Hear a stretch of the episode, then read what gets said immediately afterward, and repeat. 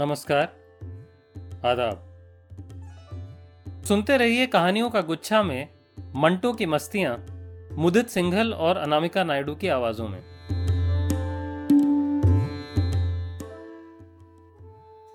मंटो की मस्तियाँ में आज की कहानी है बर्फ़ का पानी।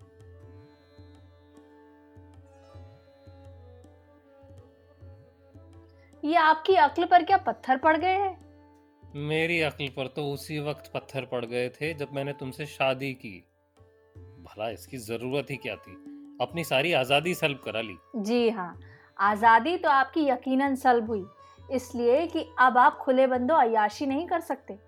शादी से पहले आपको कौन पूछने वाला था? जिधर को मुँह उठाया चल दिए झक मारते रहे।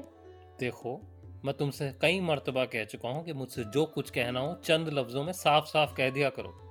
मुझे ये झिकझिक पसंद नहीं। जिस तरह मैं साफ़ गो हूँ उसी तरह मैं चाहता हूँ कि दूसरे भी साफ़ गो हूँ। हाँ आपकी साफ़ गोई तो मिसाल बन गई है है ना? तुम्हारी ये तंज खुदा मालूम तुमसे कब जुदा होगी। इतनी भोंडी होती है कि तबीयत खराब हो जाती है। आपकी तबीयत तो शगुफ्ता गुफ्तगू सुनकर भी खराब हो जाती है। अब इसका क्या इलाज है?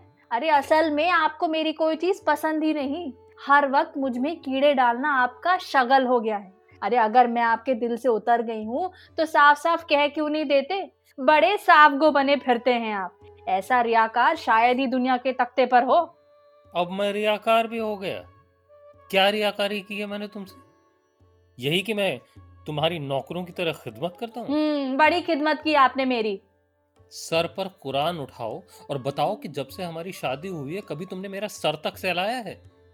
मैं बुखार में फूकता रहा हूँ। कभी तुमने मेरी तीमारदारी की? पिछले दिनों मेरे सर में शिद्दत का दर्द था। मैंने रात को तुम्हें आवाज़ दी और कहा, मुझे बाम दे दो। मगर तुमने करवट बदल कर कहा, मेरी नींद न खराब कीजिए, आप उठकर उठा लीजिए, कहाँ है?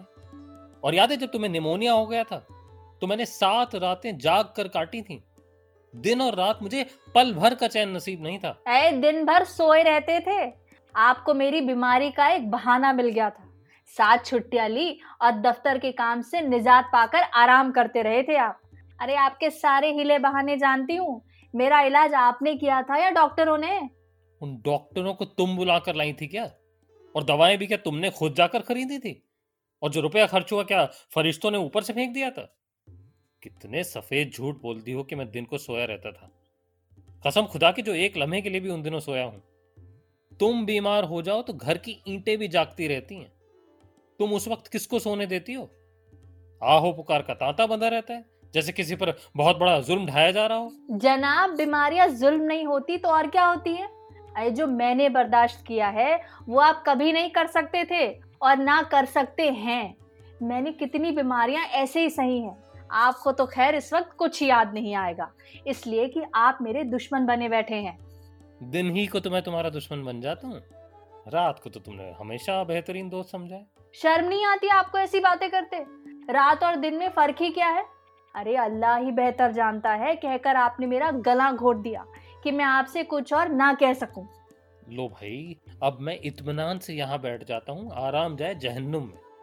तुम जो कुछ कहना चाहती हो एक ही सांस में कहती चली जाओ। मेरी सांस इतनी लंबी नहीं है। औरतों को सांस के मुतालिक तो यही सुना था कि बहुत लंबी होती है। और जबान भी माशाल्लाह काफ़ी दराज आप ये महीन महीन चुटकिया ना लीजिए।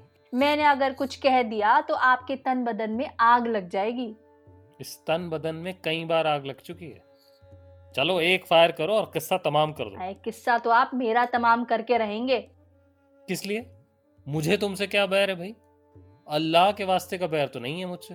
मोहब्बत और इतात को आप बैर समझते हैं। अरे इसलिए तो मैंने कहा था कि आपकी अक्ल पर पत्थर पड़ गए हैं। मेरी अक्ल पर पत्थर पड़े या कोहे हिमालय का पहाड़ लेकिन तुम्हारी मोहब्बत और इतात मेरी समझ में नहीं आई। इतात को तो फ़िलहाल छोड़ो लेकिन मैं ये पूछता हूँ कि अब तक तुम मोहब्बत भरी गुफ्तगू कर रही थी? तो मैंने आपको कौन सी गाली दी है? गाली देने में तुमने कोई कसर तो उठा नहीं रखी। रियाकार तक तो बता दिया मुझे। इससे बदतर गाली और क्या हो सकती है? ये लो खुला गिरेबान है। मैंने अपना सारा सर इसमें डाल दिया। अब तुम बताओ सिर्फ़ तुम्हारी शक्ल नज़र आती है?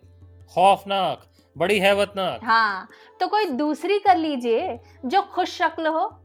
अरे एक ही करके मैंने भर पाया है। खुदा ना करे ज़िंदगी में कोई दूसरी आए। आप मुझसे इस कदर तंग क्यों आ गए हैं? मैं कतन तंग नहीं आया। बस तुम दिल जलाती रहती हो। मेरा दिल तो जलकर कोयला हो चुका है। अरे सच पूछिए तो मैं चाहती हूँ कि कुछ खा के मर जाऊँ। मैं जा रही हूँ। कहा? मैंने एक मन बर्फ़ मंगवाई है। उसे चार बाल्टियों में पानी के अंदर डाल रखा है। उस ठंडे पानी से नहाऊँगी और पंखे के नीचे बैठ जाऊँगी। एक मर्तबा मुझे पहले निमोनिया तो हो ही चुका है। अब होगा तो फेफड़े यकीनन जवाब दे जाएँगे। खुदा हाफिज। खुदा हाफिज खुदकुशी का ये तरीका तुमने बड़ा अच्छा ढूंढा है जो आज तक किसी को सूझा ही नहीं होगा। आपके पहलू में तो दिल ही नहीं। अरे जो कुछ भी है बहरहाल मौजूद है और धड़कता भी है। जाओ जाओ ठंडे पानी से नहाकर पंखे के नीचे बैठ जाओ। जा रही हूँ। आपसे चंद बातें करनी है। ज़रूर करो। मेरे बच्चों का आप ज़रूर ख्याल रखिएगा। क्या वो मेरे बच्चे नहीं हैं? हैं लेकिन शायद आप मेरी वजह से अच्छा सुलूक ना करें। अरे नहीं नहीं तुम कोई फ़िक्र ना करो। मैं उन्हें बोर्डिंग में दाखिल कराने ले जाता हूँ। खुदा हाफिज। खुदा तुम्हारा हाफिज हो। मुझे तो फ़िलहाल खुदकुशी नहीं करनी। लेकिन सुनो निमोनिया हो तो डॉक्टर को बुला लूँ हरगिज नहीं मैं मरना चाहती हूँ। ठीक है तो नहीं बुलाऊँगा। लेकिन निमोनिया के मरीज़ फ़ौरन नहीं मरते। पाँच छह रोज तो लगाते ही हैं। आप इस अरसे तक इंतज़ार कीजिएगा। बहुत बेहतर। मेरी कही सुनी माफ़ कर दीजिएगा। वो तो मैंने उसी रोज कर दी थी जब तुमसे निकाह हुआ था। अरे मैं आपसे सिर्फ़ इतना कहना चाहती हूँ कि आपकी अक्ल पर जो पत्थर पड़ गए हैं उन्हें दूर कर दीजिएगा। मैं वादा करता हूँ अगर तुम कहो तो कसम उठाने के लिए भी तैयार हूँ। अच्छा तो मैं चला। बच्चे बाहर खेल रहे हैं उन्हें हॉस्टल ले जाता हूँ वापस दो तीन घंटे में आ जाऊँगा। अगर इस दौरान में तुम मर गई तो बहुत अच्छा। तजहीज़ो तकवीम का सामान कर दूँगा। मुझे अभी कल ही तनख्वाह मिली है। जाइए मैं भी चली। अलविदा। अलविदा। कभी कभी मुझ नापकार को याद कर लीजिएगा। हाँ ज़रूर ज़रूर। तुम नापकार क्यों कहती हो खुद को? मैं किस काम की हूँ? खैर छोड़ो बहस इस पर अलग शुरू हो जाएगी और तुम्हारी खरीदी हुई एक मन बर्फ़ पिघल कर गर्म पानी में तब्दील हो जाएगी। हम्म, ये तो आपने दुरुस्त कहा। अच्छा मैं चली।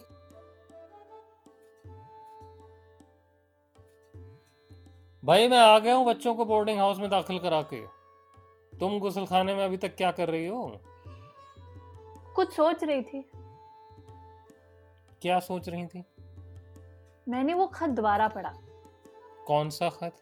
वही जो आपकी मेज की दराज में पड़ा था किसी लड़की की तरफ़ से था।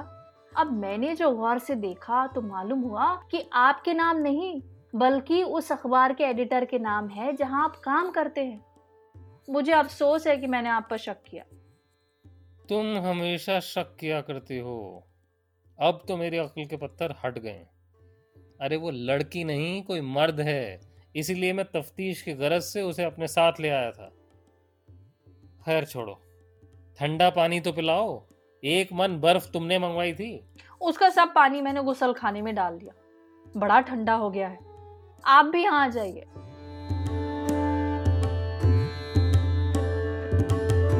शुक्रिया।